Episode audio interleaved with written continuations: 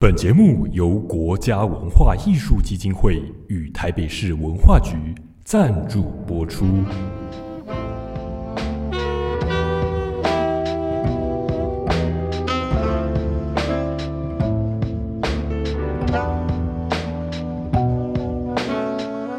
Hello，大家好，我是防疫措施节目的主持人宇轩。在这个节目中，每一集会邀请不同来宾和我们一起聊聊各种文学创作领域中令人印象深刻的事情，分享一些自己的经验和想法。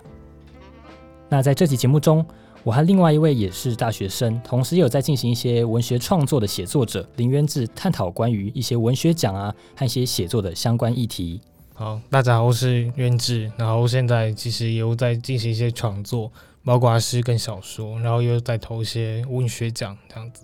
因为这集主要的内容是要谈关于文学奖或者是一些散文的真实和虚构相关的议题的探讨。可能以前的一些文学相关的论战啊，他们都是着重在纸本媒体啊，或者是副刊啊或文学杂志上面。随着网络的兴起，那很多的文学的讨论都是在网络上面进行的。那包括像是其中的道德或者是体制的现况的讨论，其实是很值得我们去深入探讨的。呃，我自己觉得蛮有趣的，因为它其实和以往的一些论战啊不太一样，它具有迅速啊、及时的特性，刚好体现了就是在网络时代的文学史，在史料的收集上面，可能我们都要变成就是在网络上面爬文啊，或者是截图之类的。那这个对于往后的台湾文学的研究者来说，是一个很有趣的现象。但是有时候也会沦为一些口水战的部分，因为相较于以往的副刊或者是论文发表上面的一些文学上面的讨论来讲，在网络上面的一些论战可能没有办法筛选发言者，那可能会大家变成是互相骂来骂去，就没有实质的讨论的内容。那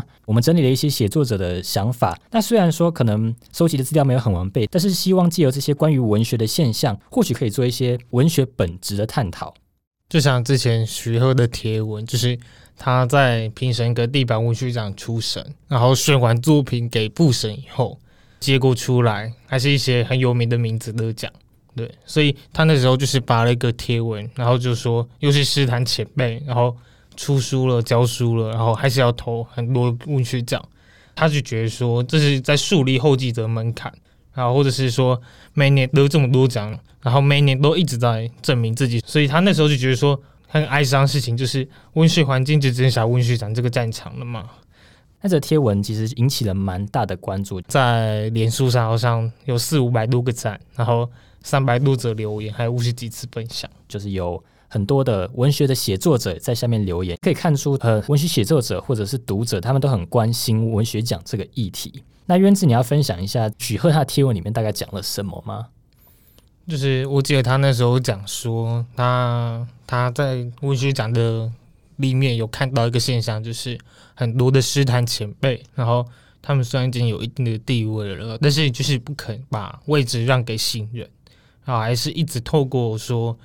的文学奖这个方式，然后去告诉大家说，好像他们自己很厉害这样子。应该是说，就是他参加一个地方文学奖的初审嘛，他是当初审的评审。对对对，然后就是。据说就是他已经很尽量避免，就是那些可能已经用的很老套的技巧，但是到不审的时候，然后结果出来了，结果还是这样，就是得奖的都还是一些可能讲棍，所谓的呃奖金猎人之类，就是大家可能有参加文学奖的写作者很常看到的那些名字，那有些甚至是。已经是很有名的作家，或者是大学教授之类的。对，那这些现象，许鹤把它给呈现出来，发表贴文，那在下面引起了蛮大的论争的。比如说，像是有一些得过奖的诗人，他们也在这一波的讨论之后，他们有发表了一些他们自己的看法。那有的所谓的奖金猎人，他们在下面留言回复说，在大的出版社出书啊，或者是在文学杂志上面啊受访，或者是参与官方的文学活动、担任评审等等这些，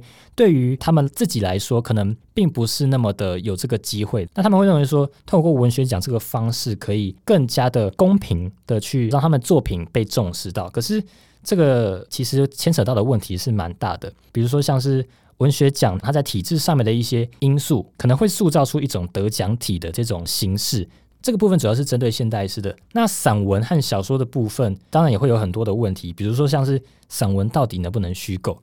就是像之前在 PPT 版上面，然后就有一个人，然后他整理了一个散文奖的奖金猎人，然后他得了二十几个散文的文学奖。嗯。但是它的里面内容基本上都是跟父亲有关，而且父亲在这些地方做的工作都不一样。对，就是他基本上是用虚构的方式在写散文，然后对在投文学奖，然后又得了很多奖，这样子。对对对，那这个问题其实已经不只是局限在文学奖上面了，它跟另外一个蛮大的问题就是散文能不能虚构这个议题上面，其实有很大的讨论空间。那这个部分等一下我们会再进行更深入的探讨。那以下的部分，我们主要整理了可能在网络的讨论上面，一些写作者他们对于可能文学奖或者是散文之类的一些言论，看能不能试图梳理出一个比较清楚的脉络，让大家了解到说这件事情究竟是什么样的发展。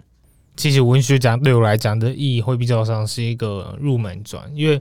其实我从国中开始，我就会去写文学奖，然后去投稿各个地区性的文学奖，然后但是我都没有得过，我得过基本上都只有校园文学奖。嗯，对。那谈到文学奖嘛，一定会有一个目的，你才会想要去做这件事情。你去投文学奖，你一定会有一个你想要达成的目标嘛。其实一开始就觉得好像得了文学奖就会进入文坛这样子，但是后来发现其实没有那么简单。然后可能是上大学，然后开始写以后，然后才发现说，其实文学对我来讲的意义好像不是奖金那么简单。那这个部分有兴趣的话，可以去读朱佑勋他最近出的那两本书。对对，就是《作家生存攻略》跟《文坛生态导览》这两本书，然后里面对于一些呃文坛上面的社会现象都有很深入的探讨，推荐大家去看一下。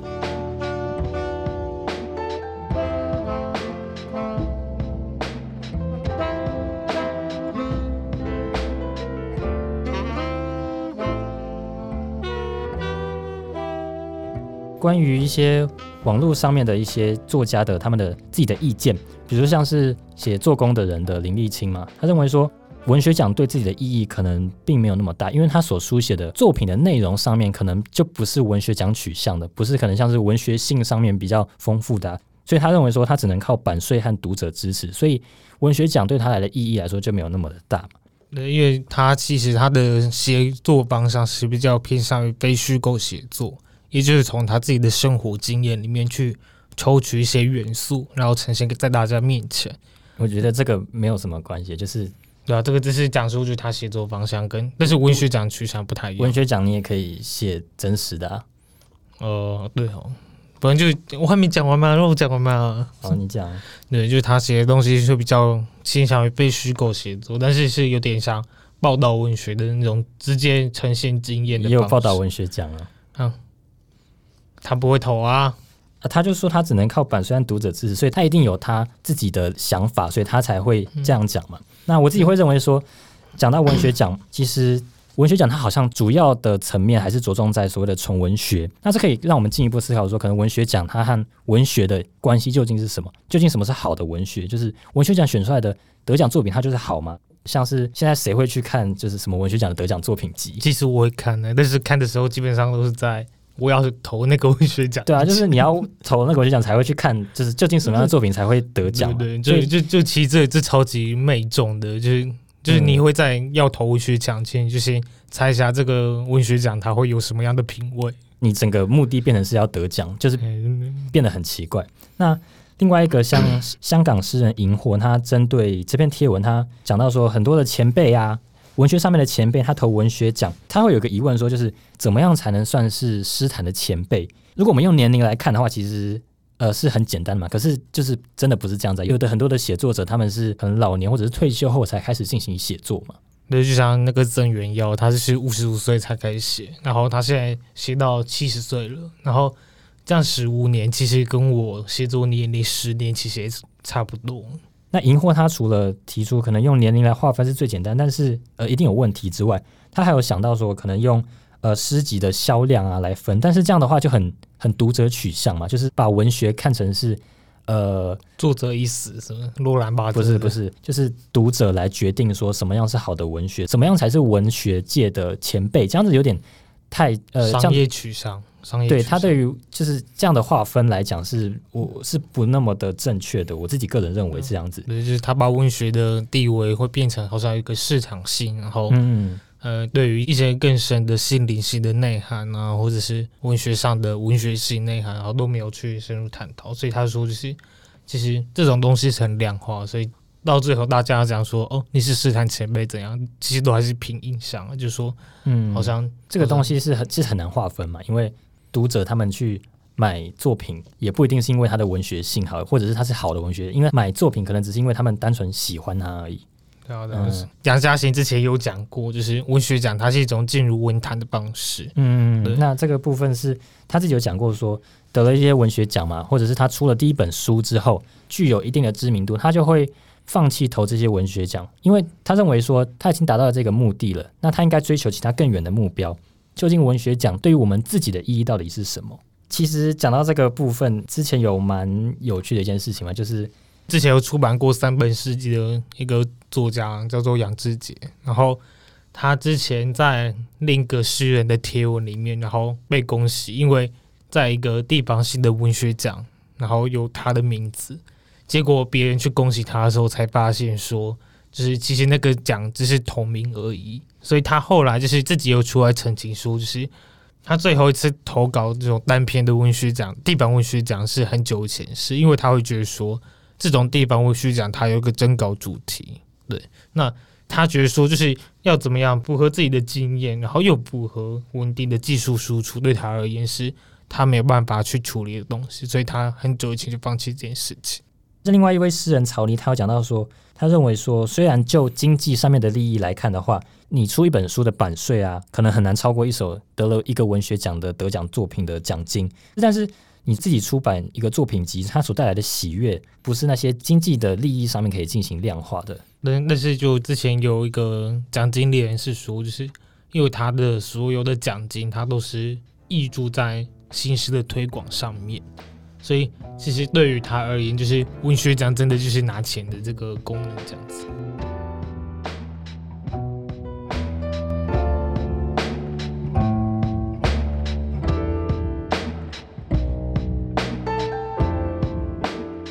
刚刚讲的都是现代诗的部分，那接下来我们可能会谈到一些关于散文的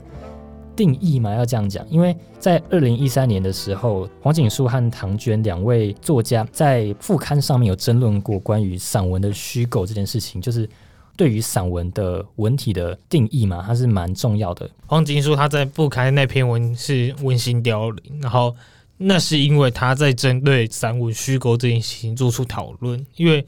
那个时候有一个时报文学奖的首奖得主，然后他在事后被那个其中一个评审爆料出来说，那个时候他跑去问，就是他们他跟另一篇作品，然后在讨论说这两篇作品是不是虚构的。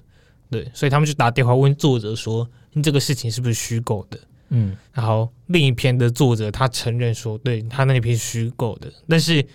那篇首奖的得主他说他那篇不是虚构的，所以那个评审决议以后就决定给他是首奖这样子。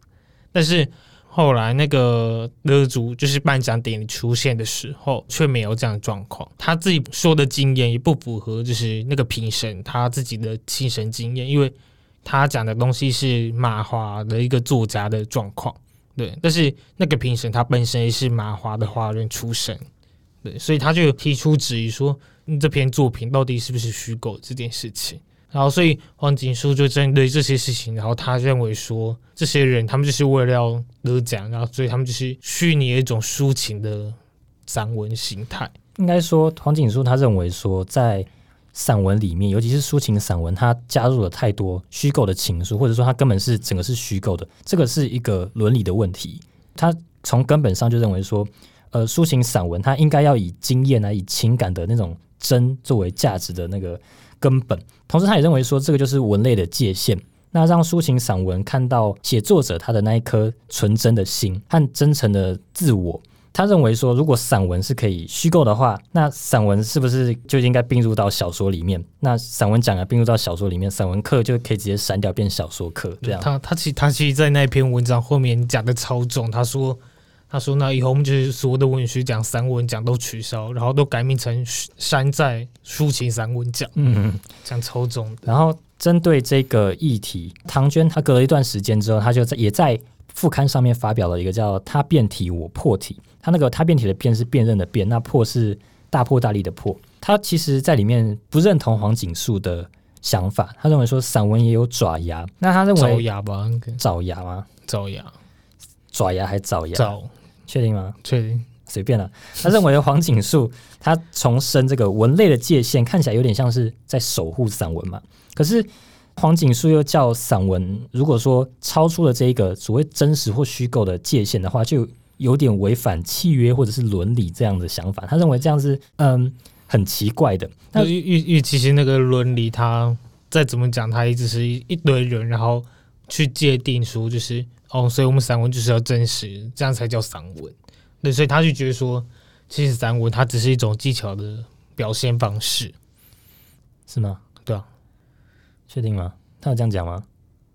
你不要讲他没有讲过的话哦。没有啊，这是我记得他有讲过，但是我有点忘记是他上课的时候跟我讲的还你你是。确定哦？到时候乱讲，然后大家以为是他讲的，你你就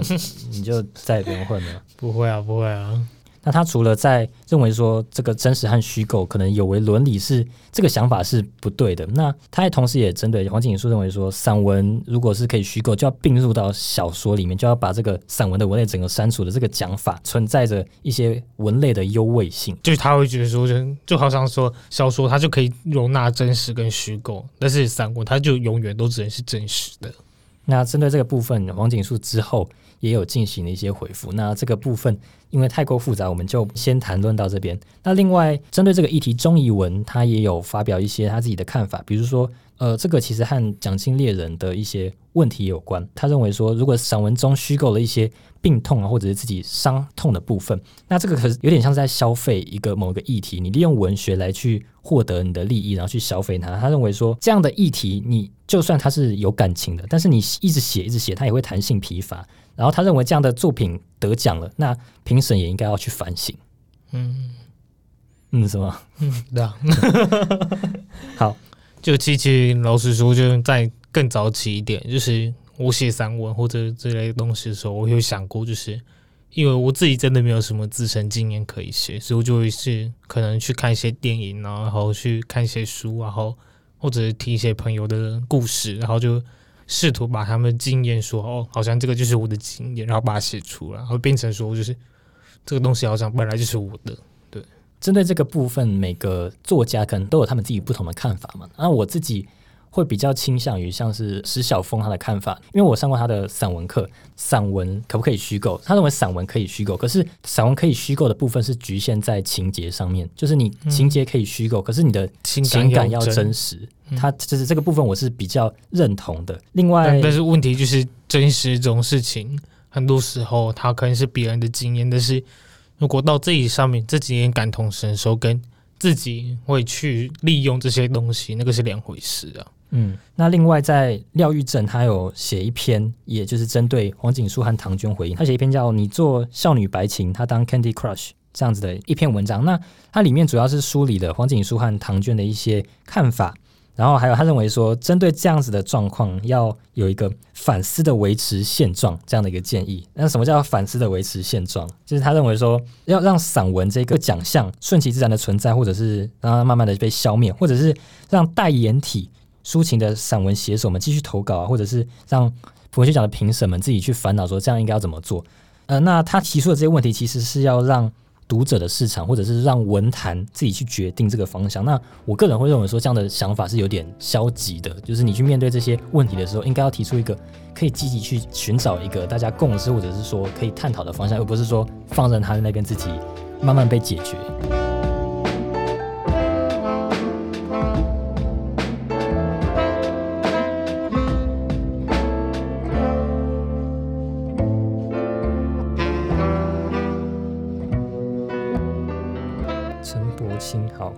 陈白啦，博啦，白柏清，白，他是白，你去查啦。你相信键盘还是字典？不是啊，我就没有网路查三小。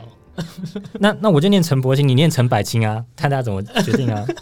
陈柏清他在对于文学奖的一些看法，他在几年前有发表一篇文章，叫做《活着的遗产》，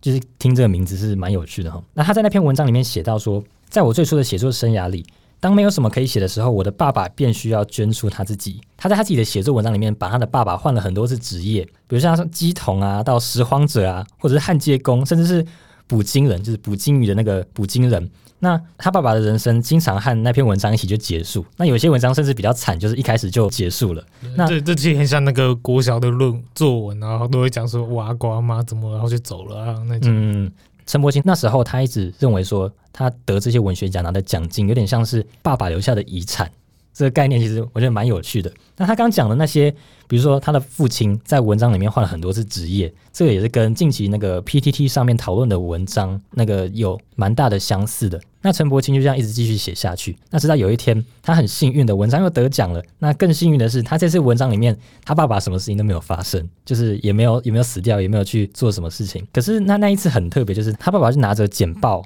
恭喜他说：“哎，你又你又得奖了这样子。”然后他有点怪罪自己的表情，他说：“儿子啊，如果这次我又死了，你的名字会不会更好一点？”其实我觉得他爸比较适合写散文的，超级会讽刺，很有很有幽默感这样子。那这其实是一个蛮有趣的可以探讨的部分，就是跟刚刚讲的一样，散文它是真实或虚构的。陈柏青他自己他也理解到那些专注于可能投文学奖的人啊，就是你如果很娴熟的去投那些文学奖。那在可能字数限制或者是题材上面的限制上面，你可以发现到你遵循某些技巧，就比较容易得奖。那就是慢慢形成所谓的得奖体嘛。那其实其实我觉得它很像是一种商业运作，就是你一直用同样的东西，然后去生产另一个同样的产品，然后这个产品它刚好符合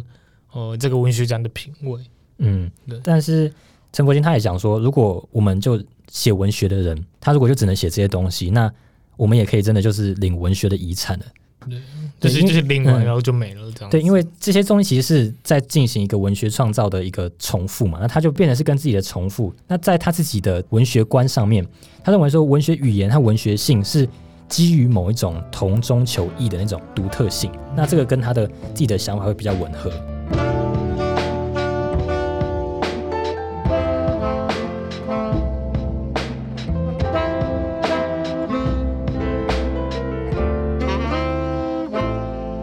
回到，到时候就如何改善？如何改善？是没有，我没有改善啊，我没有。哦，对，应该说回到我们刚刚一开始探讨的许鹤的那一篇贴文，嗯，就是那篇的贴文有很多的写作者也在下面留言进行讨论嘛，嗯嗯，我要要给你接，好，然后就就像就像喵球，他就他喵球，他就贴文下面留言。在上面的讨论之中，他认为说徐和的意见应该是文学奖，他必须要分等级。然后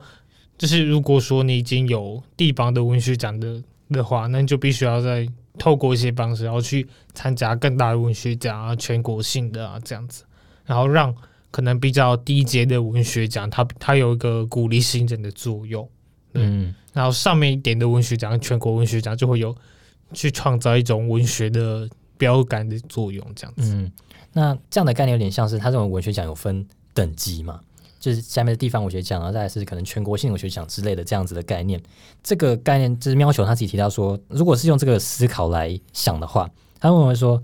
地方文学奖它是不是真的是为了鼓励文学的新人而设立的？因为可能我们大家讲说地方文学奖它的它有限制主题嘛，那。他选出来的成果，就是就他自己来看来，就像是宣传地方的文化或者是政绩这种文宣嘛，在文学性或者历史脉络上面来讲，可能就没有那么大的意义。嗯，就就像就像之前那个曾元尧他的作品，就是很多都是跟地区性有关的，像他投新竹的时候，然后他写的就是泰雅族的故事，然后他投高雄的时候，他写的是纳马夏，然后写的是小林村这种东西。嗯，那这个部分。呃，如果要针对文学奖怎么改善的话，苗雄他认为说这个问题的成因其实是一个一部分是因为评审他的轮替很缓慢，就是评审怎么样评都是那一群人在那边担任评审，什么样的人会选出什么样的作品嘛？那这样的概念来讲的话，自然会有很多的写作者会想要去依循这个评审的品味，或者是这个所谓文学奖的品味，然后去书写契合他的一些主题的作品。所以，其实苗球会认为说，就是真的要鼓励的话，就还是要用，就是上面那那点，然后去思考说，就是文学奖它的本质应该是怎么样子。嗯，对。就刚刚讲到评审轮替缓慢嘛，评审轮替很缓慢嘛。那对对对，然后就廖启宇他有在一篇贴文说，就是他认为说文学奖有几个问题，廖启瑜他也针对这个议题提出了他自己的三点的看法。那这三点我是他的贴文，我自己是非常非常认同的。他写的是三个问题嘛，第一个是像刚刚喵球讲的，他要破除评审的这种裙带关系，在文学奖上面，他可能不论是大的文学奖啊。全国性的或者地方性的文学奖，他的评审的人选很多都是依赖着私人的关系啊，比如说可能我认识你啊，我跟他比较好，那呃可能主办单位他问我说有没有谁可以找的话，他就会找谁嘛。就例例如说，就是像台中文学长，他这几年来他的固定班底就是一直都是小小啊，然后还有就是跟他年代其实蛮接近的作家，嗯。廖启瑜他在这个部分，他他认为说，不管是初审啊，文学奖里面的初审，或者是决审，各级的评委，他必须要南瓜可能在地的文史工作者，在地方文学奖这个部分，他的评审的人选方面，应该要能对于地方的文化有更深入的了解，判断可能文学作品中它的议题的深浅或者是对错，让地方文学奖的重点不是文学，还有地方的一些文化。那第二个就是。廖启他认为说，应该要建立所谓的封博的机制。那封博就是有点像退件或者是改正的这个部分。因为像文学奖决审的权力最大嘛，他可以决定说谁是首奖，谁是什么佳作之类的。但是其实他的眼界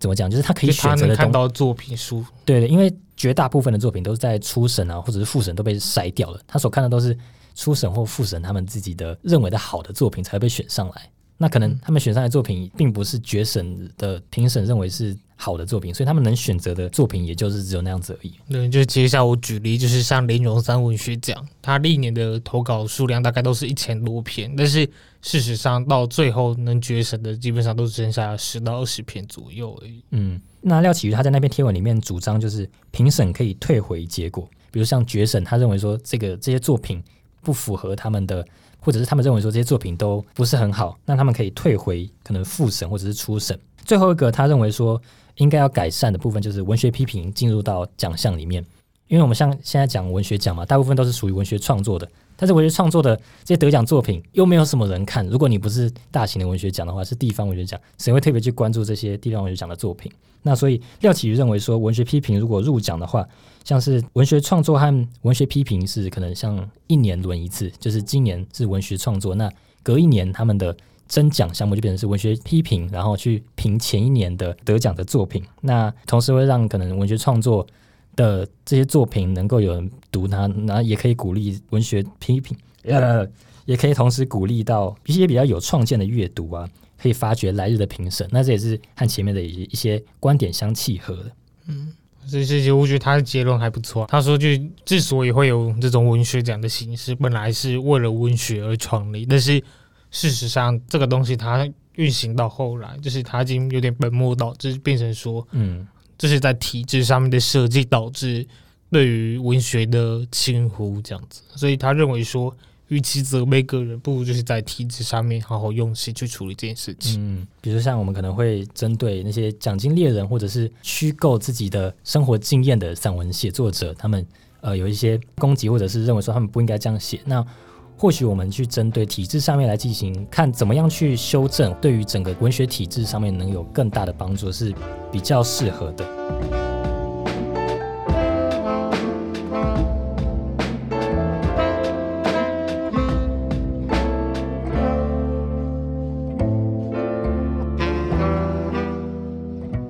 那诗人黄良他也针对这个议题贴出一篇贴文，篇名叫《诗讲实题》，就是现代诗的诗，诗讲实题。他也提出了一些很值得去探讨的问题，比如说，如果台湾的新诗要更上一层楼的话，那应该要提升的是诗评论的水平啊，或者是我们所重视它的程度。那还有对于可能评论的评论，其实是很重要的，因为我们现在讲说，我们文学奖它评审文学作品，可是没有人针对于他们的。对文学作品的评论进行一些评价，等于说他没有一个评论的评鉴制度。那他们怎么样去评论那些作品？那都其实是没有受到一些品质上面的控制的。对，就是他的话语权几乎都掌握在评审的手上，然后就是没有人对于这些东西提出质疑，这其实在叙述上面会有很大的争议。比如像张宝云，他有提到说，如果我们把文学奖拉拉到像文学性或者是整个文学史的议题来探讨的话，对于创作者的个体才会有一个比较具有启示的作用。那另外，唐娟她针对于最近的这个议题，她有发一篇文，她认为说，地方文学奖的设立，它应该是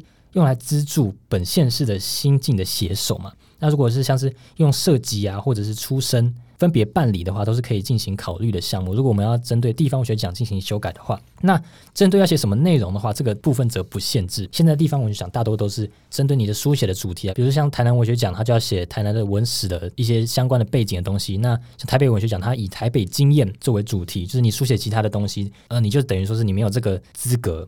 除了唐娟她提出这个看法，那还有很多其他人提出一些意见，比如说建立文学奖的资料库啊，那这个对于文学奖或者是文学环境也是有所注意的。可以把把所有文学奖得过的得主，然后还有作品内容，就全部都放在一个资料库里面的。其实我觉得文学奖不管讲再多，它终究它只是一个帮助自我写作的方式，所以。对于文学写作，它其实最重要的事情是，我们要怎么样去看待我们的自我，我们要怎么样把我们的文学走得更远。嗯嗯，就是能够在这条路上面走得更远，是其实是比你在这些事情上面去自我重复来的更重要的一件事情。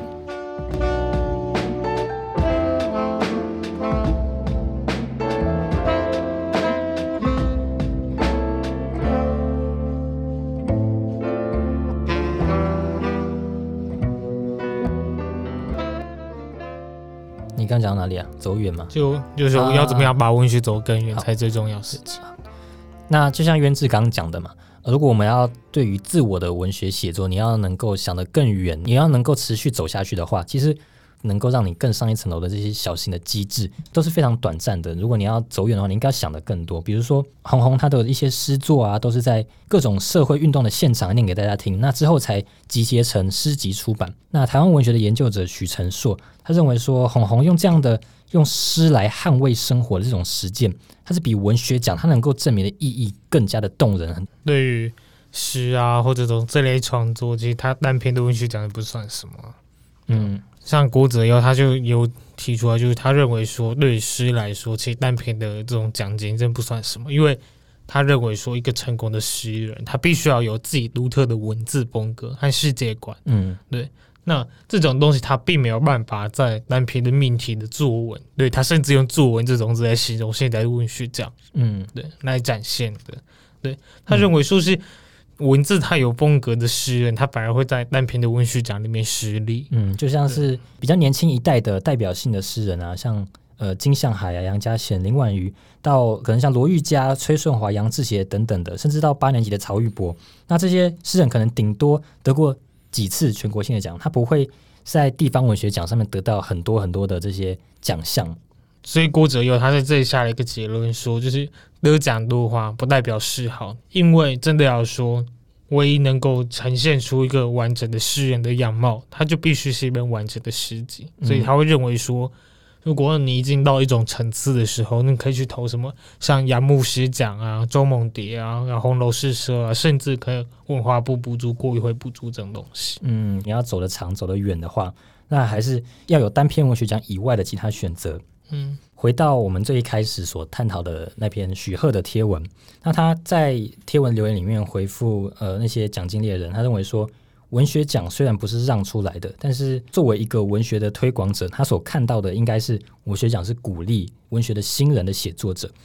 那当然，这个观点在最后探讨了这么多写作者的这些看法之后。呃，其实是没有一个绝对的对错的，就是彼此站的位置、彼此的视角不一样，不同的观点来看这件事情而已。那我觉得，其实最重要的事情是，对于文学奖或者是。一个文学或者是一个文学人的身份，我们都必须要有自己的认识。我们要知道我们自己想要什么东西，嗯，这样子我们才能走下去，走得更远。好，那我们今天探讨了非常非常多的一些关于文学奖或者是文学本质方面的东西。那今天非常谢谢渊之和我们一起聊了那么多。防疫措施在二零二零年十月开始会在各大平台每周会更新一集节目。那欢迎各位有兴趣的听众关注粉丝专业，相关的讯息都会公布在上面。今天的节目在这边告一个段落，那谢谢各位的陪伴，我们下次再见，拜拜。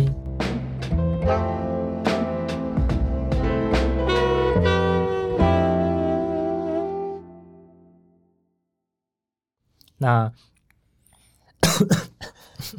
你要不要喝个水？对，我喝水。讲第一次讲这么多，对不对？我真是受不了哎！为什么没有啊？等下我就换电池了。唉，怎么会没电呢？你是出门前插充电？没有，我想说它还有两格，两格，因为它只还有三格，然后它有两格，那应该还可以吧？然后结果啊结果两格也没电了，哭哭。